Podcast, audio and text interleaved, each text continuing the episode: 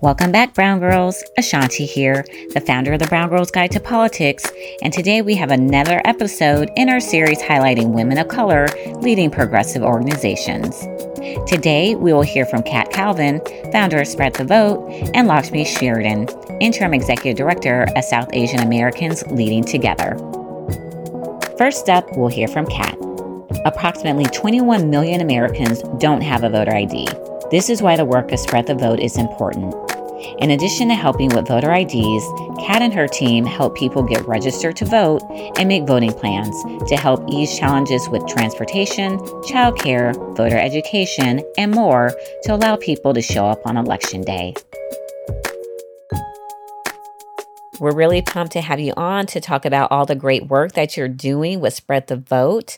And when I went to your website, what I love is one of the first things you see is the saying, an ID today is a vote tomorrow. So tell us a little bit more about the critical work you're doing to make sure that people have what they need to vote. Uh, sure. So um, at Spread the Vote, we help people get government issued ID. Uh, and that can be challenging for anyone, but particularly for people who don't and maybe haven't for a while had photo ID, because if you don't have an ID, you can't get a job, you can't get housing, you can't get a lot of types of medical care, uh, shelters that don't let you sleep there if you have ID. Really, you know, ID is really something you need for every part of life. Uh, we keep a long list because I'm now like the lady on the internet that everybody sends things you need ID for. And in 34 states, uh, you need ID or identification of some kind in order to vote. What that looks like varies by state. Um, all 50 states, for a variety of reasons, technically are voter ID states. I consider them in certain ways, uh, but there are many states where it's on the books that if you don't have X types of IDs, you can't vote. Uh, so not only do people not have the ID that they need to just live healthy and productive lives, uh, but they also don't have the thing that they need in order to access a basic right of citizenship, which is voting. Uh, so at Spread the Vote, we help people get those IDs so that they can use them 365 days a year for everything they need just to rebuild and, and live their lives. And then we also make sure that they have everything they need so that on election day we can take them to the polls. That is great. And you just named so many things that you need an ID for.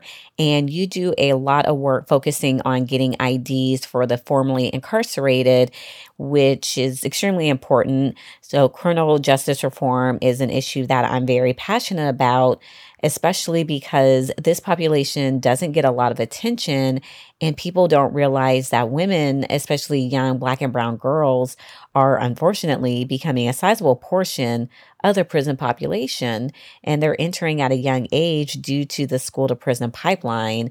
So getting an ID is very important for them too. You know, it's important on all sides of the process. So, you know, there are so many people who I'm have to seek alternative means of providing for themselves and their family because they don't have the things that they need in order to you know to get a job and to be secure. And so uh, you know that on the front end can be incredibly painful. I you know we also work with a lot of victims of domestic violence who when they escape don't have anything. And then in order to survive have to have to make tough choices.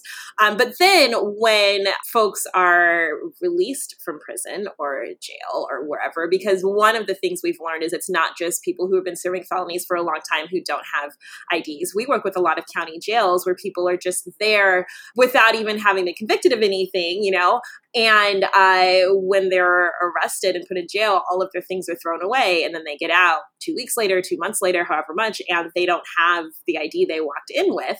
Um, and when you're, you know, you disappear for a few weeks, you lose your job, you can lose your house, you lose everything. And all of a sudden their lives are ruined and they were never even convicted of anything. Um, and so we work with a lot of, uh, of people in a variety of ways. We go into uh, county jails and prisons and detention centers um, in many of our states to help get IDs for folks who are um, you know, currently incarcerated and going to be released soon to help you know work with people like as soon as they're released.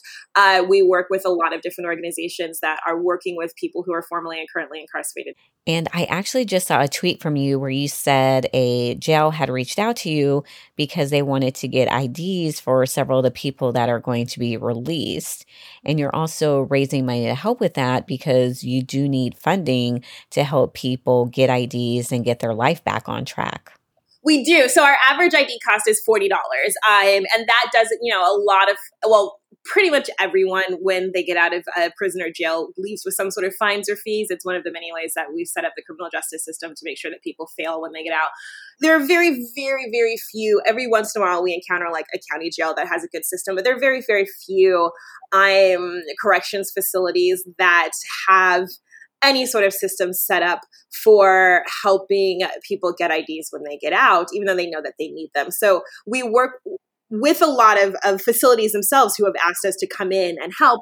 Uh, we have several departments of corrections, including a very large state that just asked us if we could help get IDs for all of the people I'm born out of state who are released from all of their jails and prisons. I'm every month, which would be an average of eighteen thousand dollars a month, um, which they of course will not pay for.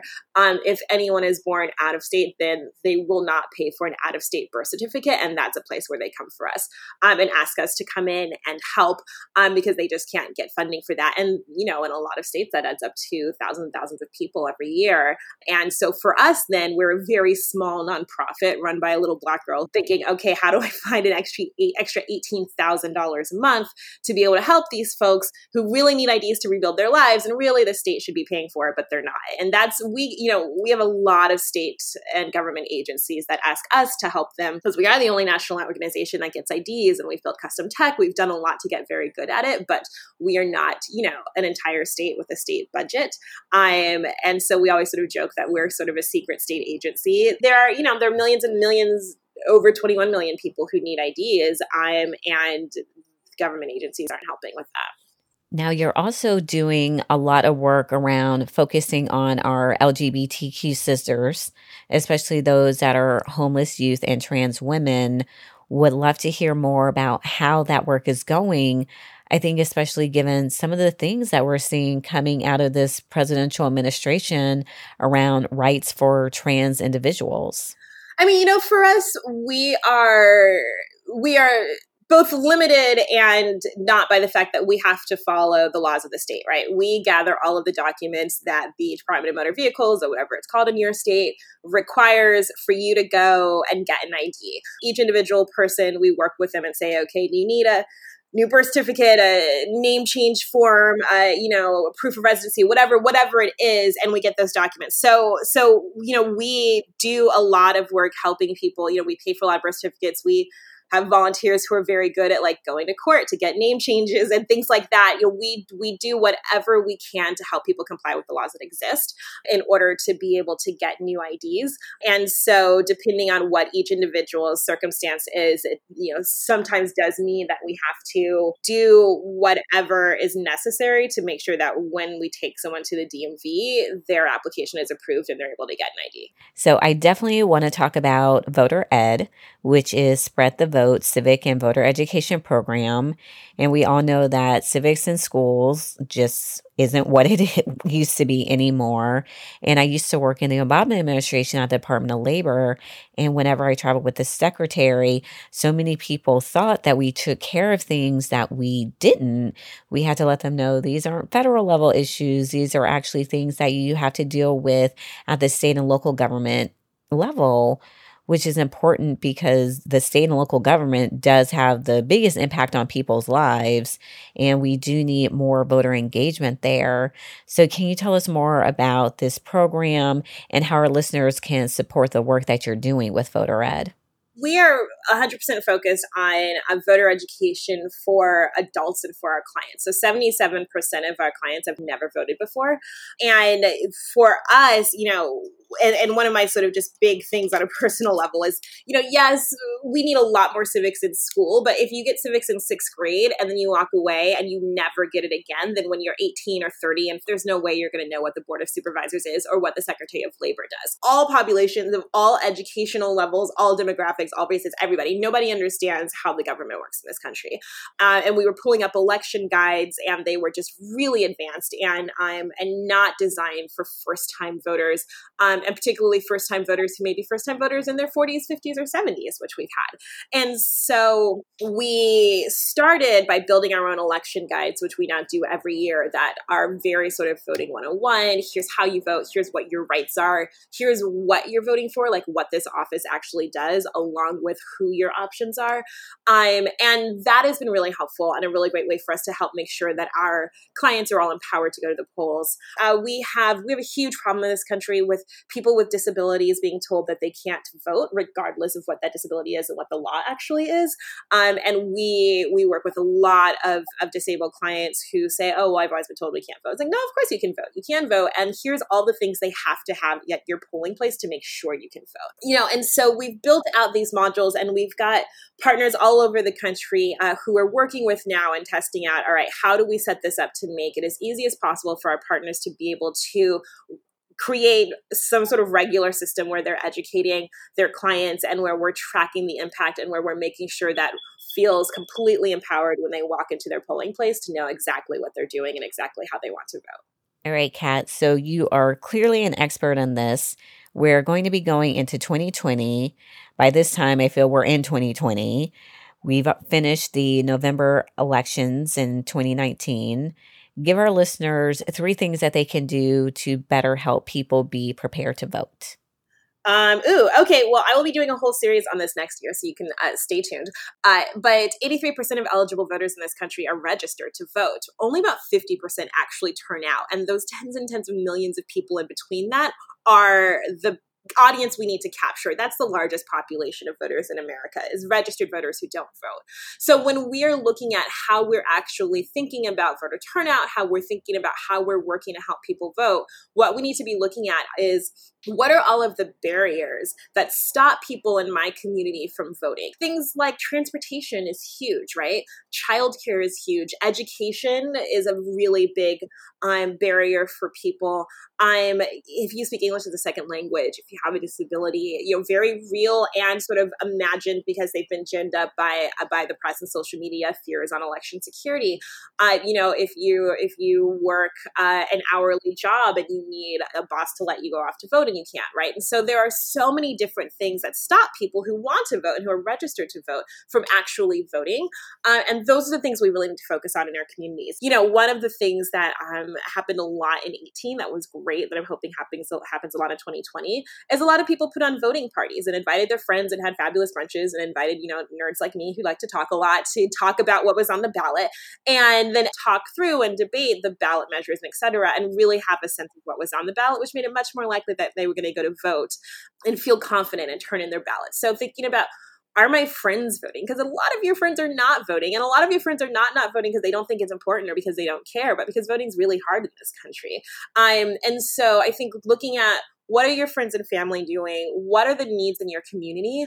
And then you know i think the, the, last piece is really focusing and you said this before and i'm so glad on state and local elections. You know we all focus on the iron throne and it's all anyone talks about it's presidential presidential presidential. Well and it is when you talk to people about voting especially people who don't vote often and you just talk about the presidential election you know what we find is one of the first things they'll say is well yeah but there's like 50 million people voting for that.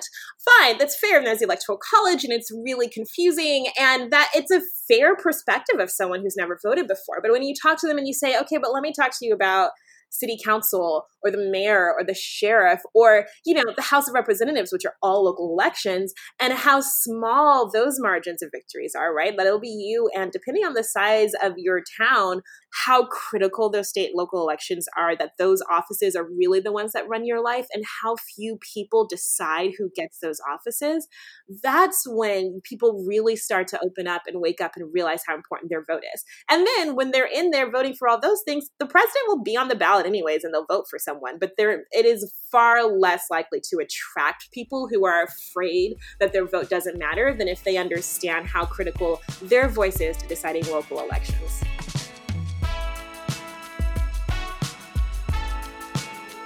Warby Parker was founded with a rebellious spirit and a lofty goal to create boutique quality eyewear at a revolutionary price point.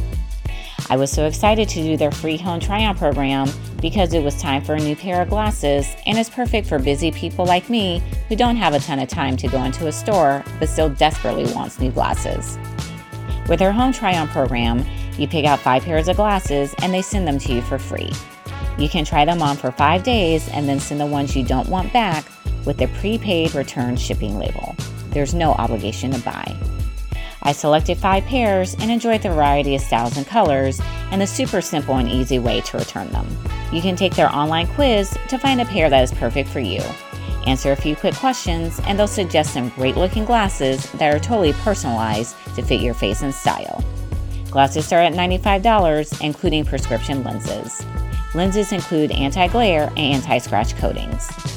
I'm also excited to tell you about Scout by Warby Parker, their new comfortable, breathable, and affordable daily contact lenses.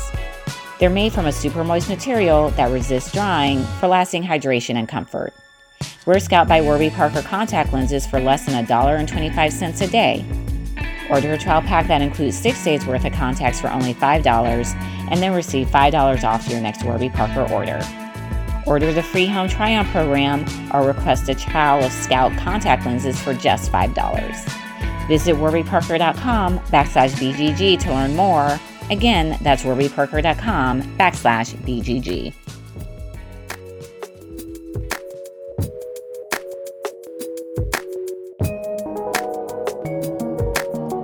South Asian Americans Leading Together, SAALT, is a national, nonpartisan, nonprofit organization that fights for racial justice and advocates for the civil rights of all South Asians in the United States. In her role, Lakshmi helps the organization achieve its ultimate vision of dignity and full inclusion for all.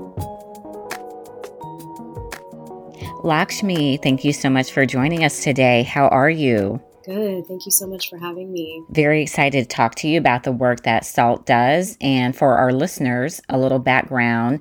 SAALT stands for South Asian Americans Leading Together, and it is a wonderful organization. And you really do focus a lot on social justice work, which we know is something that is so desperately needed right now in communities of color. So, can you give us a little bit of background about what the purpose and the founding of the group was about?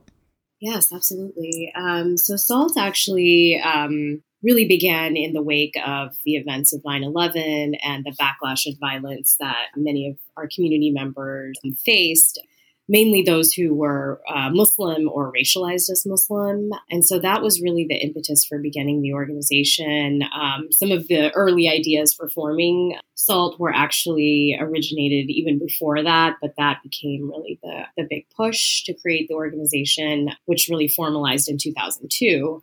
And I think, given the, uh, and I was not part of the organization at the time, but the founding board and eventually the executive director, Deepa Iyer, who emerged at that time, really, I think, understood that um, while leadership development sort of seemed like a direction that the organization could take, they really felt that having a strong policy agenda in the South Asian American community that was aligned with other communities of color would be an important step forward for the organization. And so, kind of evolving from focusing just on hate violence and um, and hate crimes in the wake of 9/11, um, the policy agenda was built out to include immigrant justice and also civil rights and civil liberties.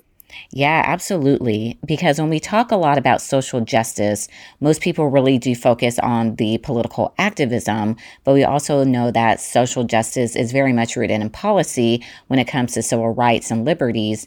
And you all have done a lot of research on this, which is really fascinating to understand the connection between the two. Yeah, I think a lot of times folks think about civic engagement and voter turnout and but for us our focus really has been like you said on the policy issues issues and having a strong policy agenda. As you also said, showing the relationship between those three issues. Some of the work that we've done in the last few years has really shown the relationship between the increase in surveillance of communities of color and also the um, you know, then the violence that we also see, uh, the hate violence that we see um, against our communities. Um, and so, really connecting state violence to interpersonal violence, whether it's um, police violence that disproportionately impacts Black communities, or hate violence that we see uh, in a lot of Muslim, Arab, and Sikh communities, you know, we can tie that back to, to policies of the state. You know, something like the Muslim ban, which is explicitly sanctioning the exclusion of, of particular communities, you know, it's no surprise that the majority of the hate violence that we've documented in our communities stems from anti Muslim sentiment.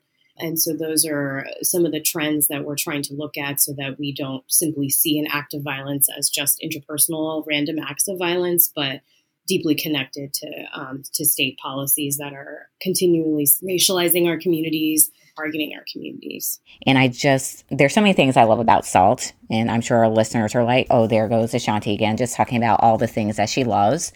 But when I look at the work you do, you do really look at how all of our experiences are connected and how what happens to one community does have an impact on another community. And you all are doing so much work around tracking detained Asian immigrants. And I do want to focus on that for a second because when we talk about immigration, it is mainly in regards to the Latinx community. And a lot of people do forget that there are Asians and people from the African diaspora that are impacted by immigration and the cruel, horrible treatment that we see under this administration. And it's impacting people from countries all across the world. Yes, absolutely. Um, thank you for raising that, and that that has been an issue that's really important to us. And and it's um, you know the way we approach that is not to really take away the communities that are you know most largely impacted by those issues which which does tend to be the latinx community given just sort of our history of immigration policy but to really show the range of communities who are impacted, which certainly includes folks from the African diaspora and um, and, and Asian countries. And so we, you know, one of the things that we've been doing, um, and, and there are many local groups on the ground who we work with that have been observing the um, who live along the U.S. Mexico border and have been seeing um, the number of people who are um, crossing the border and seeking asylum and supporting them. And what we've been doing at the national level has really been documenting the rise in um, specifically South Asian asylum seekers. And, you know, we saw a rise just between 2017 and 2018 triple the number of just asylum seekers from India alone who were um, apprehended at the US Mexico border. That number went up from 3,000 in fiscal year 2017 to 9,000 in fiscal year 2018. And that certainly is a narrative which we really don't hear a lot about. And when these migrants do come to the US, they're often um, sharing their migration pathways from South and Central America. Um, once they fly into one of those countries, they're joining other migrants from other countries by foot, crossing the US Mexico border and seeking asylum. And I think, particularly from migrants from African nations and Asian um, nations, there's um, very little understanding of the political and religious repression that folks are facing in their countries of origin, and just a real denial of um, asylum claims across the board. And then, of course, the really poor treatment of asylum seekers in detention. Many of them are languishing in facilities for for years without their cases being heard. And so these are some of the stories that we've been uplifting, and particularly in El Paso, the work that we've been doing with the Detained Migrant Solidarity Committee and advocates visitors for immigrants in detention. Those are two groups in El Paso that support migrants um, from the African diaspora, Asian diaspora, and Latinx countries, and and we've and they've just been doing tremendous work with asylum seekers. Um, in our case, who are from South Asia, who have gone on hunger strike actually to protest the really terrible conditions they're facing in detention, which include denial of religious accommodations, lack of language access, which is mandated under the law, forced solitary confinement, and then just really brutal force feeding um, when they go on hunger strike. These are some of the conditions that asylum seekers are facing, and and uh, through our work, and really the credit goes to the local groups. Um, four asylum seekers have been released um, this year with, with, the advocacy efforts. And so um, we plan to continue raising awareness about this. Given everything that you talked about, what are some of the ways that our listeners can support your work? Yeah, absolutely. Um, we're always excited to have uh, supporters and um, a lot of the work that we do is you know creating reports and fact sheets and and really helping kind of shift the narrative um, about our communities and about these issues in the media. And so i think we always appreciate just spreading the word about SAALT and really kind of participating in our political education efforts that at this time we're trying to do through the ways in which we write op-eds or frame our fact sheets and resources and so I think really getting the word out in that way is really critical and having difficult conversations um, with family members and community members where there may be disagreement around some of the issues and the impacts that we're seeing in our community. Those are some really valuable ways to be involved in our work. We do, of course, always have events and um, other things where we are looking for volunteers. And so um, I really encourage everyone to go to saalt.org and sign up to be part of our mailing list. That's a great way to stay plugged into our efforts.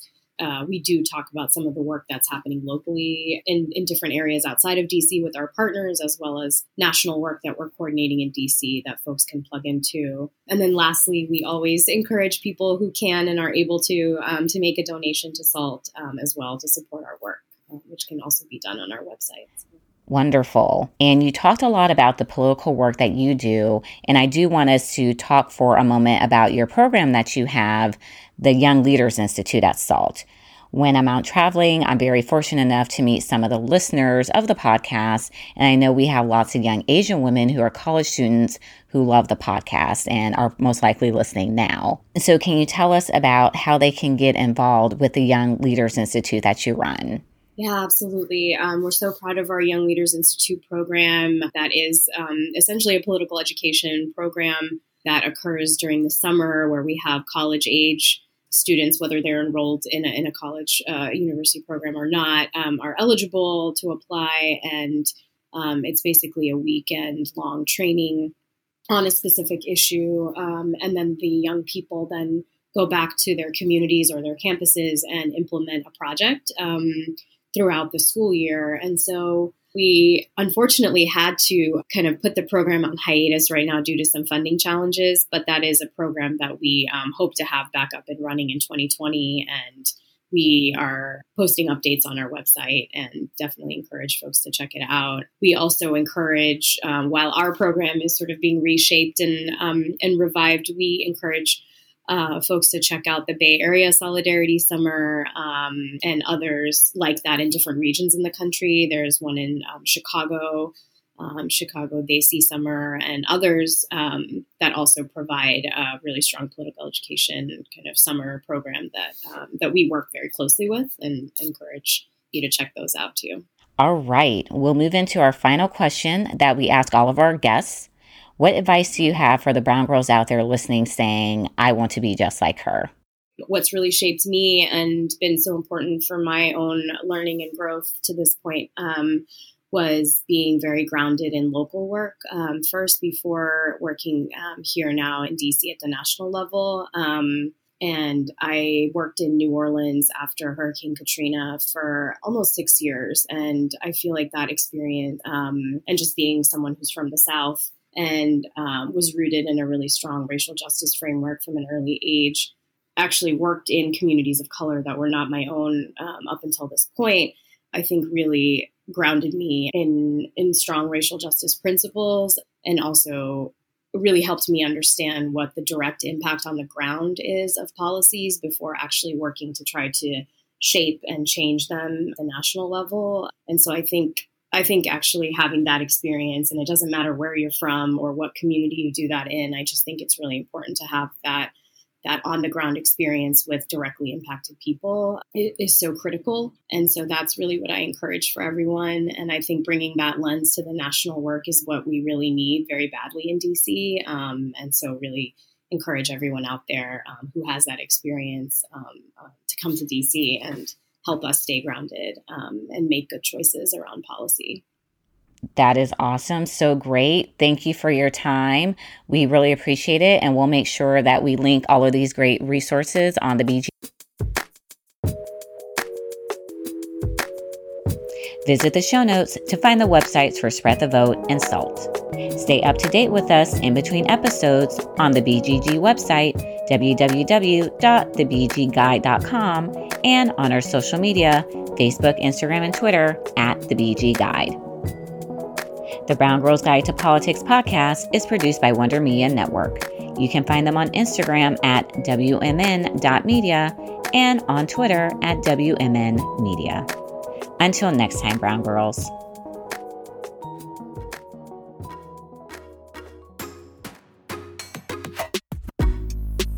Hey everyone, Ashanti here. I wanted to invite you to check out another podcast that you'll love called Parenting and Politics. Parenting and Politics is a podcast that looks at parenting through a political lens. The host and creator, Diana Limongi, wants parents to know that they have power and that they can make a difference. She has interviewed guests on topics such as reproductive freedom, early childhood education, asylum seeking families, the power of black moms and activist fatigue, just to name a few. Because Diana is a parent and activist, she always takes the time to discuss self care with her guests as well. Every conversation will leave you inspired and make you want to take action to change the world. If you're a parent that wants to be informed, empowered, and inspired, check out Parenting and Politics wherever you listen to your podcasts. You can also check them out on Instagram at Parenting and Politics. Tell her your friends from the BGG sent you.